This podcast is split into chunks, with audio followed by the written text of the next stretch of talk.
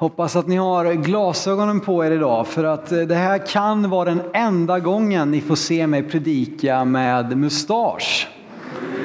Det hör ni. De flesta av er har förmodligen inte sett det, men tro det eller ej, det är sanning. Ni kan få komma och titta sen om ni vill. Se men inte röra. Eh, jag har haft lite sommarexperiment här till min hustrus stora förtret, men eh, imorgon tror jag att det är slut på det experimentet här. Jag har inte så mycket att skryta, skryta med än om man säger så. Men, men hörni, det var inte det jag skulle stanna vid här idag. Eh, utan jag tror att jag har ett ord ifrån Gud den här förmiddagen. Det var ganska länge sedan jag eh, predikade här i församlingen, men det som är positivt med det är att då får man verkligen budskap som man kan gå och så här tugga på, va? känna, smaka på. Så det är någonting jag har burit med mig ända sedan eh, maj, slutet på maj någon gång. Eh, så har jag haft det här på mitt hjärta och jag hoppas att du ska få del av det också här idag. Ehm, jag är övertygad om att ni alla har sett på någon film eller någon tv-serie eller läst någon bok där det finns eh, eh, liksom rättegång, där det handlar om någon rättegång. Ni vet det finns alla de här populära tv-serierna om olika advokatfirmor och så vidare. Många, många filmer har det som sitt tema. Och då är det så här va, att om man bekänner sig vara skyldig så leder det till ett straff. Att hittar man, ser man att en människa är skyldig, då kommer den att få ett straff.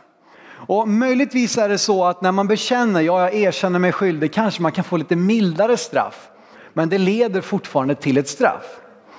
Och idag skulle jag vilja prata om bekännelse, men i en kristen bemärkelse.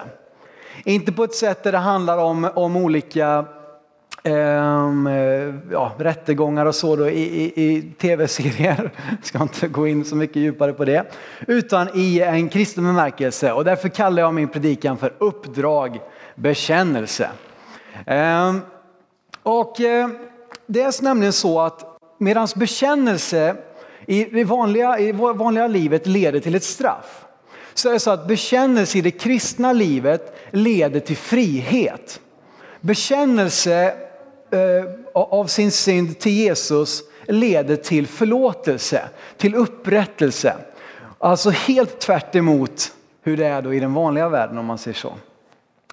Och det är sådär att vi har ju lite programmering. Vi, vi, vi, vi lider ganska mycket, eller ja, lider av det. Ibland är det positivt, ibland är det negativt. Men vi programmeras av den kultur vi växer upp i. Att vi påverkas av, trots att vi liksom, nej men jag, jag är frälst och, och fin broder eller syster och sådär va. Så är det så att vi påverkas väldigt mycket av den kulturen som vi växer upp i. Och då kan det vara lätt så här att, att vi undviker, vi vill inte bli bestraffade och därför så vill vi inte heller bekänna. Ehm, och som kristna då, ni känner igen det här man ska bekänna sina synder och sådär. Men då är det också ofta så att det finns någon slags stolthet inneboende i oss att vi nästan blir programmerade att erkänn nu inte att du har syndat för då tror ju folk att du fortfarande gör det. Trots att det var många år sedan du blev frälst och så ska du här och bekänna synder och så lever du fortfarande i synd och sådär. Va? Så att vi kan dels vara rädda för att bekänna för vi vill inte bli straffade och vi kan dels också ha lite sån här andlig stolthet. Nej men jag minsann, jag är, jag är riktigt bra kristen vet du. Det är ju, jag har inget att bekänna sådär va. Men jag tror att vi behöver leva i ständig bekännelse. Eh, vi hörde ett härligt bibelstudie om det här på lägret där man som pratade om omvändelse. Han sa det att omvändelse det måste man leva i varje dag. Det börjar den dagen man tar emot Jesus i sitt hjärta och man får vända sig bort från mörker till ljus men sen måste vi ständigt leva beroende utav Jesus och bekänna våra synder. Du kanske känner, men lite tråkigt Simon att du ska prata så mycket om det här, men poängen är ju att bekännelse i en kristen bemärkelse leder till frihet. Och därför är det ett väldigt härligt budskap. Eh, så att det är inte så att du ska bekänna här nu så att vi kan se hur dåliga vi är, hur misslyckade vi är. Nej, vi ska bekänna så att vi kan få ta emot Guds frihet, Guds förlåtelse och Guds upprättelse. Och när vi möter synden, i mötet med synden, ehm, som vi tror är verklig, så kan man reagera på tre olika sätt. Kanske på flera, men det här är några som jag, som jag har tänkt på som jag tror är ganska vanliga. Det första är att man förnekar synden. Man säger nej, det finns ingen synd och därför behöver jag ingen förlåtelse. Ganska populärt tema i, i, idag i, i Sverige. I Sverige sådär, va? Eh, många tror på Gud, många talar öppet om andlighet och till och med om Jesus. Men inte så många vågar erkänna att det faktiskt finns synd, att det är någonting verkligt. Tvärtom så säger man, nej men synden finns inte så du behöver ingen förlåtelse. Kända filmer som Så som i himmelen eller, eller Jonas Gardells böcker om Jesus och sådär. De har det här temat, att man förnekar syndens existens. Ett annat sätt man kan bemöta synden är att man skapar ett, eller man, eh, vad, vad, vad har jag skrivit här? Man omdefinierar den. Man erkänner, ja visst finns synden, men inte i mitt liv. Man säger ja absolut, det finns många syndare här ute utanför, gå inte ut i världen här nu för där finns synden. Eh, men jag har minsann ingen synd i mitt liv, eh, för jag är ju, jag är ju väldigt duktig och sådär. Va? Så då skapar man ett eget syndabegrepp där alla innefattas, kanske utom man själv. Sådär, va? Man omdefinierar den. Men så finns det ett sista sätt, det sättet som Bibeln talar om. Vet ni vad den här Bibeln, den är min, en av mina dyraste ägodelar tror jag. Och jag tittade här i försättsbladet och så läste jag att förra veckan så hade den här tioårsjubileum i min ägo. Då. Härligt! Bibeln vet du, den är fantastisk att få äga. Jag fick den av min mormor och morfar och nu har jag haft den i mer än tio år och den håller ihop än. Eh, och där i kan vi läsa Eh, att i Bibeln uppmanar oss i mötet med synden att bekänna den. Bekänn den, bekänn dina synder. Jag ska läsa ifrån eh, Lukas kapitel 18.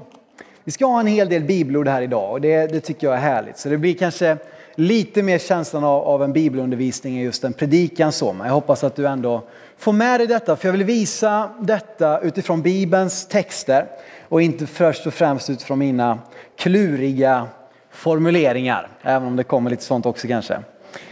Så här står det då i eh, Lukas 18, vers 10-14 där Jesus berättar en liknelse där han säger så här. Två män gick upp till templet för att be. Den ene var farisé och den andra publikan. Farisén stod och bad för sig själv. Gud, jag tackar dig för att jag inte är som andra människor. Rånare, brottslingar, äktenskapsbrytare eller som den där publikanen som står där borta. Jag fastar två gånger i veckan. Jag ger det tionde av allt jag tjänar. Publikanen däremot, han stod långt borta och vågade inte ens lyfta blicken mot himlen utan slog sig för bröstet. Och det är inte på ett sätt som vi har i vår kultur när man slår sig för bröstet för att visa att kolla nu på mig, utan där är det tvärtom ett tecken på, på liksom, eh, sorg och förtvivlan. Där står det så här, han slog sig för bröstet och bad, Gud var nådig mot mig, syndare. Och sen säger Jesus, jag säger er, han gick hem rättfärdig, inte den andra. Till var och en som upphöjer sig själv ska bli förödmjukad, men den som ödmjukar sig ska bli upphöjd.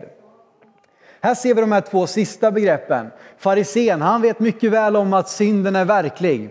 Men han är också väldigt medveten om att den finns inte i mitt liv. Han, han eh, ja, nu sa jag precis att slå sig bröstet, det var ju något annat i den kulturen. Hur som helst. Han i alla fall, han liksom omdefinierar synden som att det är någonting som inte han har i sitt liv. Medan publikanen däremot erkänner att var mig nådig, förlåt mig. Han bekänner att han är en syndare. Och Jesus säger han gick hem rättfärdig och inte den andra. Jag skulle vilja säga att bekännelse av synd är en förutsättning för Guds kraft att verka i våra liv. Ehm, om vi inte bekänner våra synder så tror jag att det kan bli ett hinder som reser sig upp emot det som Gud vill göra i våra liv. Jag ska läsa från Jakobs brev kapitel 5 och vers 14 till 16 som är väldigt härligt bibelställe. Och eh, det kommer upp här, men har du din egen bibel får du gärna slå upp där också. Och det här är ett av två bibelord som jag vill, som jag vill eh, eh, särskilt skicka med dig den här dagen. Jakobs eh, brev kapitel 5, vers 14–16. Är någon bland er sjuk skall han kalla på församlingens äldste och de ska be över honom och i Herrens namn smörja honom med olja. Trons bön skall bota den sjuke och Herren ska resa upp honom. Och har han begått synder ska han få förlåtelse för dem. Bekänn alltså era synder för varandra och be för varandra så att ni blir botade. Mycket mäktig och verksam är en rättfärdig människas bön. Bekänn alltså era synder för varandra och be för varandra så att ni blir botade. Det verkar som att bekännelse kan ha att göra med någonting, att öppna upp för oss att ta emot Guds vidrörande. Om du undrar varför jag dricker så mycket idag så är det för att ibland när jag predikar så är jag så otroligt törstig. Och idag är en sån dag så att jag kommer kanske skicka ut er allihopa och hämta mer vatten snart om en stund. Här ser vi då att bekännelse leder fram till Guds vidrörande. Och jag tror inte att det är en slump att det står i samma mening. Bekänn era synder så att ni blir botade. Jag tror att det är en förutsättning för Guds kraft. Därför att, men vad menar du nu då Simon? Måste vi, vara, måste vi vara duktiga för att ta emot Guds vidrörande? Är det inte nåden som, som, som gör arbetet? Jo, definitivt. Men vi måste också erkänna vårt beroende av Guds nåd. Det handlar inte om att vi liksom ska komma och vara så pass duktiga att vi kan ta emot helande, men att vi har överlämnat oss själva åt Guds nåd, tagit emot den i våra hjärtan, erkänt vårt beroende utav honom. Därför att Guds helighet kan inte dela plats med synden. Det går inte, det, det, är omöjligt, det är ett faktum att Gud kan inte vara på samma plats där, där synden finns. Alltså, eh, självklart så, så, så Ehm, är ju vi bärare utav, utav, utav, eh, utav Guds, Guds kraft och Guds helhet och vi kan definitivt vara bland syndare, det är inte det jag menar. Men Guds kraft kan inte, Guds helhet kan inte dela plats i våra hjärtan med synd. Första Johannesbrevet eh, kapitel 1, vers 5 till 6 står det här. Och nu ska vi läsa två verser, lite senare ska vi ta de som kommer efteråt också. Men här vill jag bara visa för dig att Guds kraft kan inte dela plats med mörker, med synd, orenhet i våra hjärtan. Första Johannes kapitel 1, vers 5 till 6. Detta är det budskap som vi har hört från honom och som vi förkunnar för er, att Gud är ljus och att inget mörker finns i honom. Om vi säger att vi har gemenskap med honom och vandrar i mörkret så ljuger vi och handlar inte efter sanningen. Alltså måste vi bekänna våra synder, vi måste bekänna vårt beroende av Jesus. För så fort vi gör det så får vi också ta emot hans förlåtelse. Vi får ta emot hans renhet i våra liv och vi kan också ta emot det som han vill göra i våra liv. Och vi ska, jag ska bara säga det här på början också att det finns två typer av bekännelse i den kristna tron. Det ena är trosbekännelse. Där man bekänner vad man tror på. Där man säger att vi tror på Herren Gud allsmäktig. Jag kan inte den här va, men apostoliska trosbekännelsen och nissenska trosbekännelsen. Det finns massa sådana här härliga texter där man kan få proklamera ut det man tror på. En av de tidigaste kristna eh, trosbekännelserna var detta att Jesus är Herre. Och i första Korinthierbrevet 12 står det att ingen kan säga det. Jesus är Herre och menar det utan att vara ledd av Guds ande. Men sen så finns det också det andra och det är syndabekännelse där vi erkänner, vi bekänner våran synd och det är det vi stannar till vid idag. Vi ska se detta lite tydligare i Josua. Ehm, Josua bok, så det är en väldigt spännande bok där, där väldigt mycket av allt det som Gud har lovat sitt folk Ehm, under de fem första böckerna i Bibeln, alltså Moseböckerna, börjar gå i uppfyllelse. Då de får ta emot de löftena och får börja vandra i dem. Här nu så ska vi se lite granna och vi kommer att vara i de här kapitlen. Så har du en bibel så var gärna med det för vi kommer att hoppa lite fram och tillbaka i de här kapitlen nu. En liten stund här. Och nu är det så här då att Israeliterna har haft 40 års ökenvandring. Deras store ledare Mose har dött och lämnat över ansvaret till Josua. Och nu står de här med endast Jordan mellan sig och löfteslandet. De står här med en ny och lite oprövad ledare. Visst, han är en fin kille den där Josua, men kommer han att stå pall för trycket? Kommer vi att kunna besegra alla dessa folkslag och komma in i det löfteslandet som Gud har lovat? Och svaret får vi i de här kapitlen. För i kapitel 3 så börjar Gud tala till Josua. Och eh, då säger Gud så här till Josua i kapitel 3, vers 5. Eller nej, eh, Gud talar till Josua Och då så förstår Josua att han måste befalla folket någonting för att de ska kunna vara med om detta. Och det står i kapitel 3, vers 5. Efter att Gud har talat då så, um, så säger Josua så här. Josua sa till folket, helga er för imorgon ska Herren göra under bland er. Helga er, alltså avskilj er, rensa bort det som är synd i era liv. Bekänn era synder, gör upp med den för att Gud ska kunna göra under imorgon.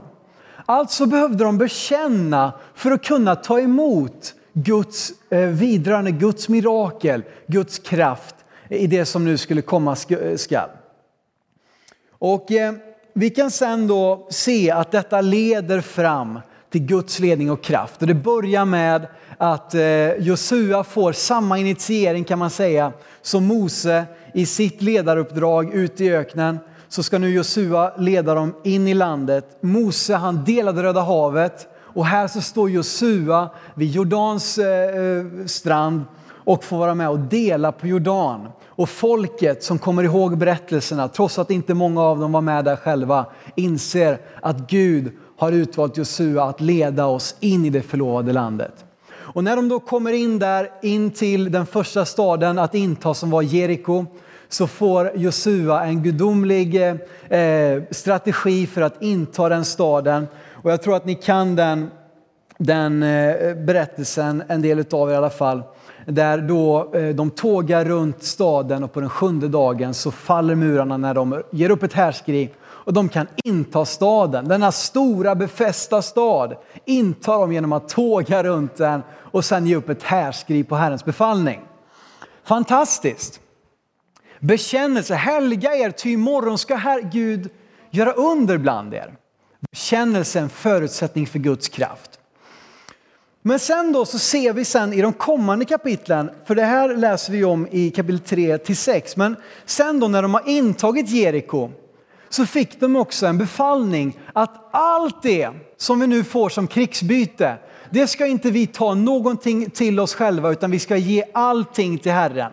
Vi ska ta alla byten, vi ska ta alla ägodelar som i vanliga fall tillhörde erövraren. Men det var nog ett sätt också att visa att det var Gud som erövrade och intog Jeriko. Därför att det var hans befallning, det var hans plan, det var hans verkställande. Och därför skulle de ge allting till Herren, inte behålla något för sig själva. Och så ser vi nu i kapitel 7 då, där de har intagit Jeriko och nu är det dags för nästa stad. Att vad händer nu då? De intog Jeriko utan problem. Men i vers 1 kapitel 7 står det så här. Men Israels barn förgrep sig på det som givits till spillo. Akan, son till Karmi, son till Sabdi, son till Sera av Judas stam, tog av det. Då upptändes Herrens vrede mot Israels barn. De hade blivit tillsagda, befallda att ta ingenting, ge allt till Herren. Trots det gör Akan det. Och vad händer nu? Nu ska de inta en mycket mindre stad än Jeriko, nämligen Ai, eller Ai, eller vad man nu uttalar det. Eh, och så läser vi där då i de här verserna att eh, ja, det, här, det här bedöms vara ett lätt byte. Vi skickar bara 3000 man. Vi behöver inte tåga dit allihop, utan skicka 3000 man. Och så ser vi de kommande verserna att de misslyckas totalt. De kastas tillbaka av fienderna. De som hade intagit Jeriko kan nu inte ens inta den här staden Aj. de skrek förmodligen det på vägen därifrån när de flydde för deras eh, försvarare. Och då står det också så här i, i eh, vers 5 där i kapitel 7 att då smälte folkets hjärta och blev som vatten. De som hade känt vi kan göra vad som helst, vi kan inta världen. Vi har tågat in över de raserade murarna i Jeriko, nu ska vi ta resten. Och direkt så smälts deras hjärtan till vatten. Därför att nu kunde de inte ens inta den här lilla staden Ai. Och det slutar med att Josua och de äldste tack och lov börjar söka Gud, börjar fråga Gud. Vi läser tillsammans i kapitel 7, vers 5. Det står så här. Josua rev sönder sina kläder och tillsammans med de äldste i Israel föll han ner på sitt ansikte till marken framför Herrens ark. Och de låg där till kvällen. Och så börjar de söka Gud. Gud, varför hände detta? Vad är det som har hänt? Och Herren visar dem att Josua, det finns synd i Israel. Det finns de som har tagit av det som är mitt. Och det är det som står i vägen för att ni ska kunna vara med om detta. Vi läser vidare i verserna framöver hur, hur Gud på ett övernaturligt sätt visar dem att det var Akan som hade tagit det. Eh, och han eh, eh bekänner det. Um, och eh, då, då fanns ju tyvärr inte nåden på samma sätt som idag så han blev tyvärr förlorade sitt liv för att han inte kunde stå i vägen för det som Gud skulle göra. Men sen då, när detta hade skett, så kan vi läsa i kapitel 8 att nu igen här så får Josua och hans generaler en klurig strategi. Och från att ha skickat 3000 män första gången skickar de nu 30 000 män och de intar den här staden och fortsätter segertåget igenom eh, eh, Israels land. Ser ni detta? Att Akans synd stod i vägen för Guds ingripande. Han kunde inte dela plats med detta, eh, utan han behövde ett rent folk som, som hade överlämnat sig till honom för att han skulle kunna verka och utföra sitt arbete och leda dem vidare. Och vi kan se ett liknande exempel i Apostlagärningarna eh, som, som jag ofta har haft väldigt svårt för. Eh, för här nu, nu har vi läst om, om Gamla Testamentets viktigaste liksom erövringskampanj, Eh, ja, eller vad, vad kallar man det? Det, det? det viktigaste slaget, nämligen när man skulle inta löfteslandet. Då så fick ingenting stå i vägen, det fick inte finnas någon orenhet i Israels folk för att Gud skulle kunna göra det som han hade planerat. Nu kommer vi istället till Nya testamentets viktigaste erövringståg, nämligen när budskapet om Jesus ska predikas för hela skapelsen. Det har börjat med en våldsam fart på pingstdagen i Jerusalem. 3000 tog emot Jesus första dagen och församlingen fortsätter växa. Eh, och det är en underbar tid där Gud rör sig på ett mäktigt sätt. Och så kommer det också så att människorna blev så överlåtna till Gud att de sa så här, precis som den här kvinnan i Gotland. De sa att vi vill ge allt. Vi vill inte behålla något för oss själva utan vi lämnar allt. Så de sålde sina egendomar. De bar fram det till, till apostlarna som ledde församlingen och sa använd det här så att det kommer till bästa nytta. Och bland dessa fanns det ett par som vi ska läsa om nu i Apostlagärningarna 5 nämligen Ananias och Safira. Här då så är Guds rike på framsprång. Budskapet om Jesus tränger sig fram i Jerusalem. Gud gör mäktiga ting. Och så kommer vi hit till den här berättelsen. Apostlagärningarna kapitel 5 och vers 1. En man som hette Anania sålde tillsammans med sin hustru Safira en egendom. Med sin hustrus vetskap tog han undan något av köpesumman och bar fram en del och la för apostlarnas fötter. De ville alltså få det att se ut som att de lämnade allt. Men tillsammans hade de kommit överens om Nej, men vi ska nog lura apostlarna, vi ska nog lura Gud, eller jag vet inte om de hade tänkt det, men de skulle i alla fall få det att se ut som att Nej, men vi är perfekta kristna. Vi har ingen synd i våra liv, utan vi bara bär frambär allt här nu till Gud. Men de hade gjort upp en, en, en orättfärdig plan i sina hjärtan. Och vad leder då detta till? Jo, en av de, tycker jag, en av de svåraste berättelserna som jag aldrig riktigt har begripit. Men jag satt och, vi hade nämligen detta och samtal om detta på en teamsamling här i maj och det var då som jag fick det här budskapet och det öppnades på något, något sätt. Därför att det här leder till att Ananias faller ner död när han står framför Petrus. Petrus säger, varför har du gjort detta? Och direkt så kommer det här straffet ifrån Gud, att han faller ner död. Senare så ser vi också i, i, i vers 7 hur hans hustru kommer till Petrus. Och Petrus, så, så här, vi kan läsa då i, i, vers, i vers 7 här. Omkring tre timmar senare kom hans hustru in utan att veta vad som hade hänt. Petrus frågade henne, säg mig, sålde ni jorden för det beloppet? Hon svarade ja, för så mycket. Här hade hon chansen att bekänna. Jag är övertygad om det. Hon hade kunnat sagt, när hon fick en rak och ärlig fråga, var det beloppet ni sålde det för? Hade hon kunnat sagt, nej, förlåt mig. Det, var inte, det är inte sant och jag är övertygad om att hon fått, hon fått förlåtelse. Men hon erkänner inte heller. Också hon faller ner död. Och jag undrar liksom, hur, hur funkar det här? Vad, vad är det som händer här egentligen?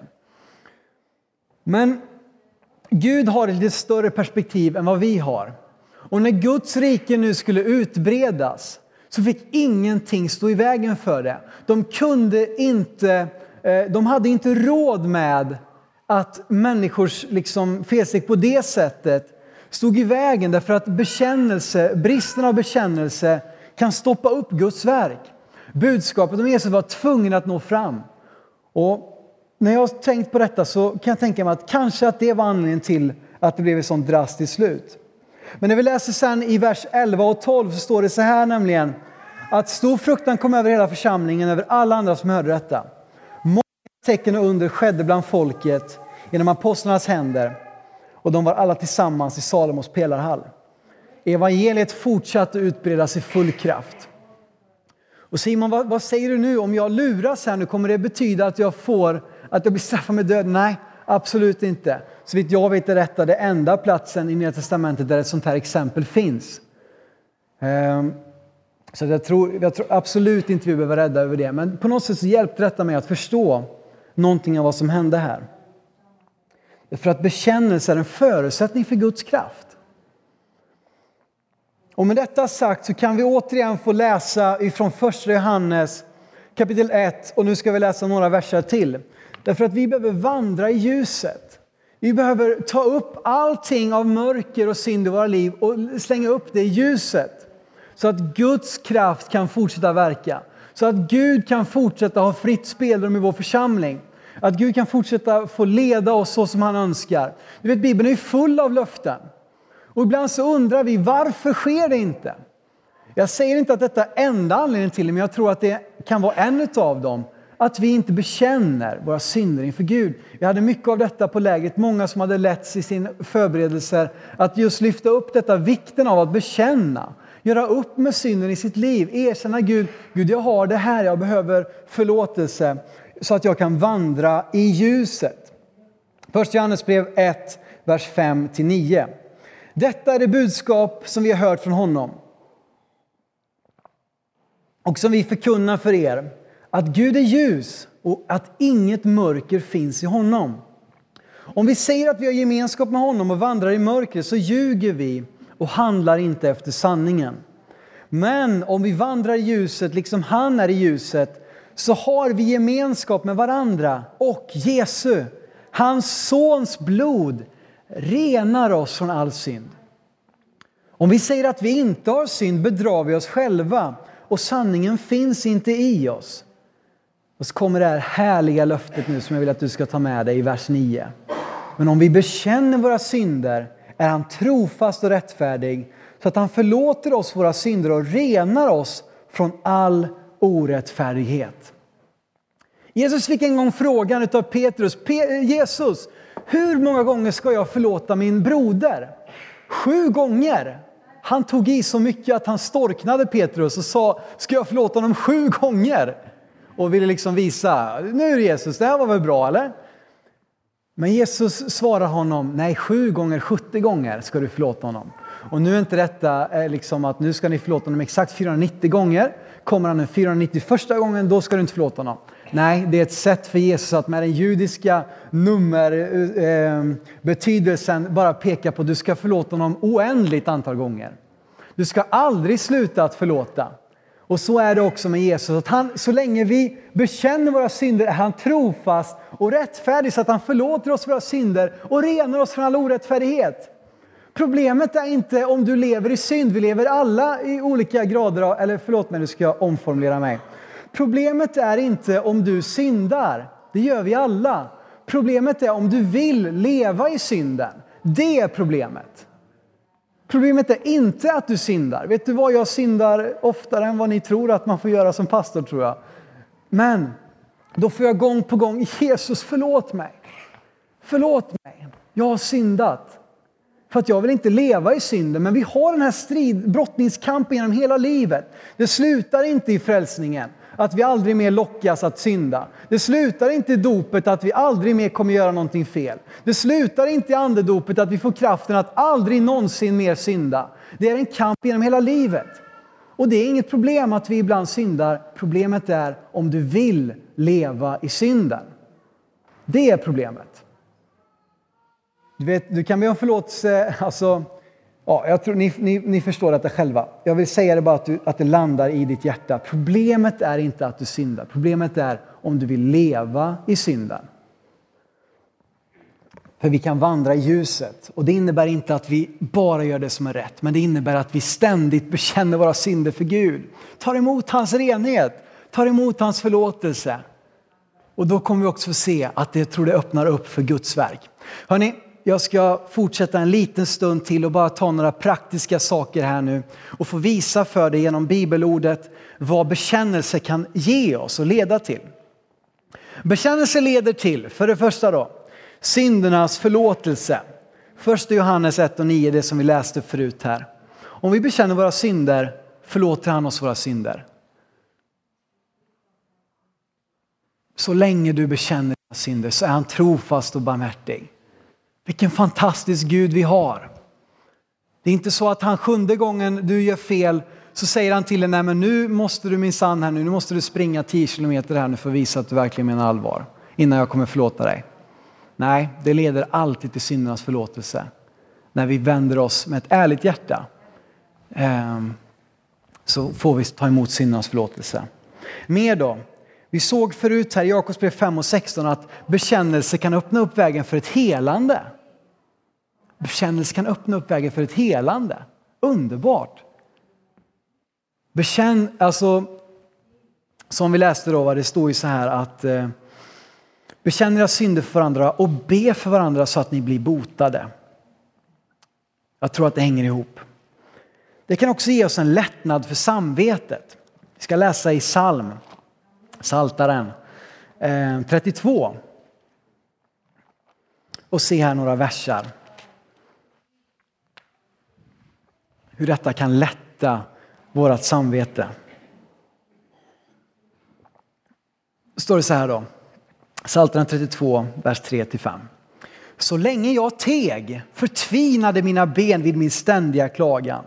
Dag och natt var din hund, hand, hund. Dag och natt var din hand tung över mig. Min livskraft försvann som av sommarhetta. Någon som har blivit trött ibland i, i, i, i solens ljus. På samma sätt så kan bristen av bekännelse tynga ner oss att vi tappar livskraft som kristna. Åh, vad tungt det känns. Jag läser vidare sen då i vers 5. Men då uppenbarade jag min synd för dig. Jag dolde inte min missgärning. Jag sa, jag vill bekänna mina överträdelser för Herren. Då förlät du mig min syndaskuld. Sela, som är ett, ett uttryck, ett, ett eh, tillbedjans uttryck. Jag vet inte exakt vad det betyder, men det är någonting man kan uttrycka. Eh, och jag tror att det betyder att han fick frid och fick ta emot på något sätt. En frid. Så länge vi tiger så blir vi tyngda och vi går och bär på bördor som vi egentligen inte behöver bära. Men vet du vad? Bekännelse leder till en lättnad för samvetet så att du kan stå rakryggad och inte behöva gå och bära på en massa dåligt självförtroende, dåligt samvete och jag är en sån dålig människa. Nej, men bekänn det och ta emot Guds förlåtelse och sträck på dig och ta emot lättnad för samvetet. Och Det kan också ge ett skydd mot förnyat fall. Därför att så länge saker och ting är kvar i mörkret så kommer det bara att bli mörkare och mörkare. Om du tänker dig som att du en gång syndar, om du tänker att du står så här ansikte mot ansikte med Gud. Och sen då när vi, vad synd handlar om, det är ju det som för oss bort ifrån Gud. Så att det är inte så här liksom den här syndakatalogen. Synd kan vara olika för olika personer. Men allting som för dig bort ifrån Gud är synd. Då kan du tänka dig som att när du står här, du har tagit emot förlåtelse, du står ansikte mot ansikte med Jesus och talar med honom, prisar honom, ber tillsammans med honom, läser hans ord. Och så syndar du där som att du får en slöja över ditt ansikte. Du ser inte riktigt lika klart. Bekänner du, då är det bara att ta bort slöjan igen. Men om du inte bekänner, då blir det som att du lägger en till slöja. Du ser lite sämre. Bekänner du inte, kommer igen och du fortfarande inte har bekänt men det blir som en, en, ytterligare en, en slöja. Och så där kan det fortsätta tills vi till slut inte ser någonting. När vi inte vänder om, Men du vet att du kan stå här och så lägger du på den där första slöjan och så bekänner du det, tar bort den. Står du där igen, ansikte mot ansikte med Jesus. Sen kommer den här slöjan igen, du bekänner det, ta av den. Eller så kan du låta synden liksom bara trycka ner, trycka ner, trycka ner. Och det skyddar oss från förnyat fall när vi direkt får ta emot förlåtelse. Johannes 8.36, där står det att eh, ja, om sonen gör er fria så är ni verkligen fria.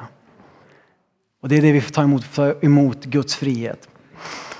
Och till sist här nu så skulle jag vilja bli lite praktisk. Bekännelse inför vem?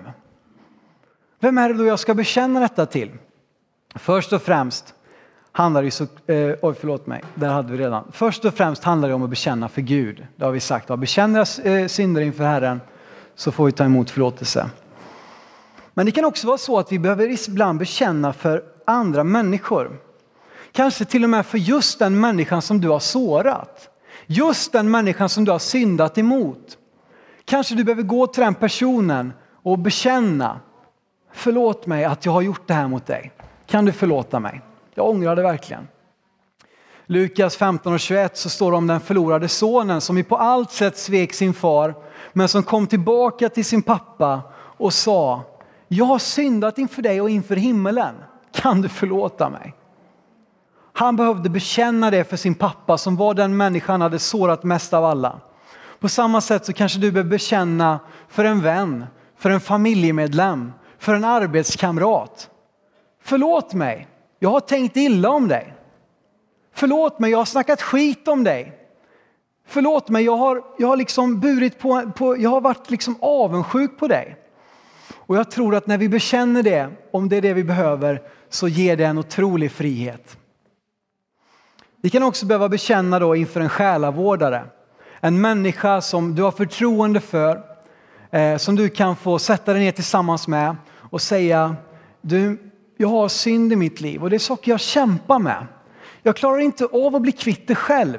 Jag har försökt och försökt och försökt, men det kommer tillbaka i samma takt.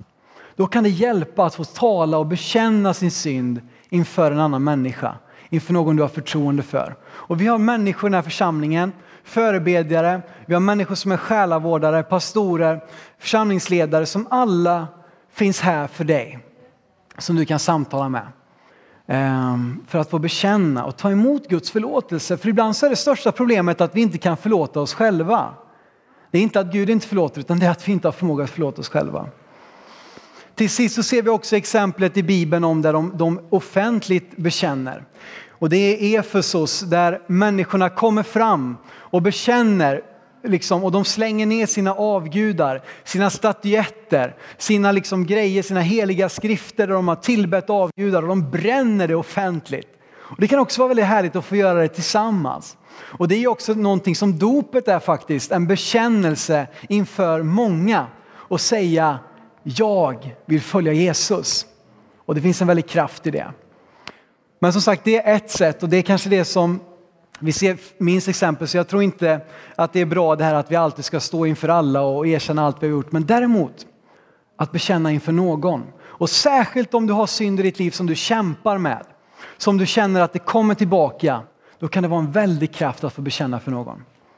Därför att bekännelse leder inte till straff i Guds rike, utan bekännelse leder till frihet. Det leder till upprättelse, till förlåtelse, till frälsning. Och därför hoppas jag att, att Gud har talat till ditt hjärta idag. Att fortsätta vara ödmjuk inför Herren. Leva i omvändelse. klas om du kan komma fram så ska vi ta en stund nu på slutet här.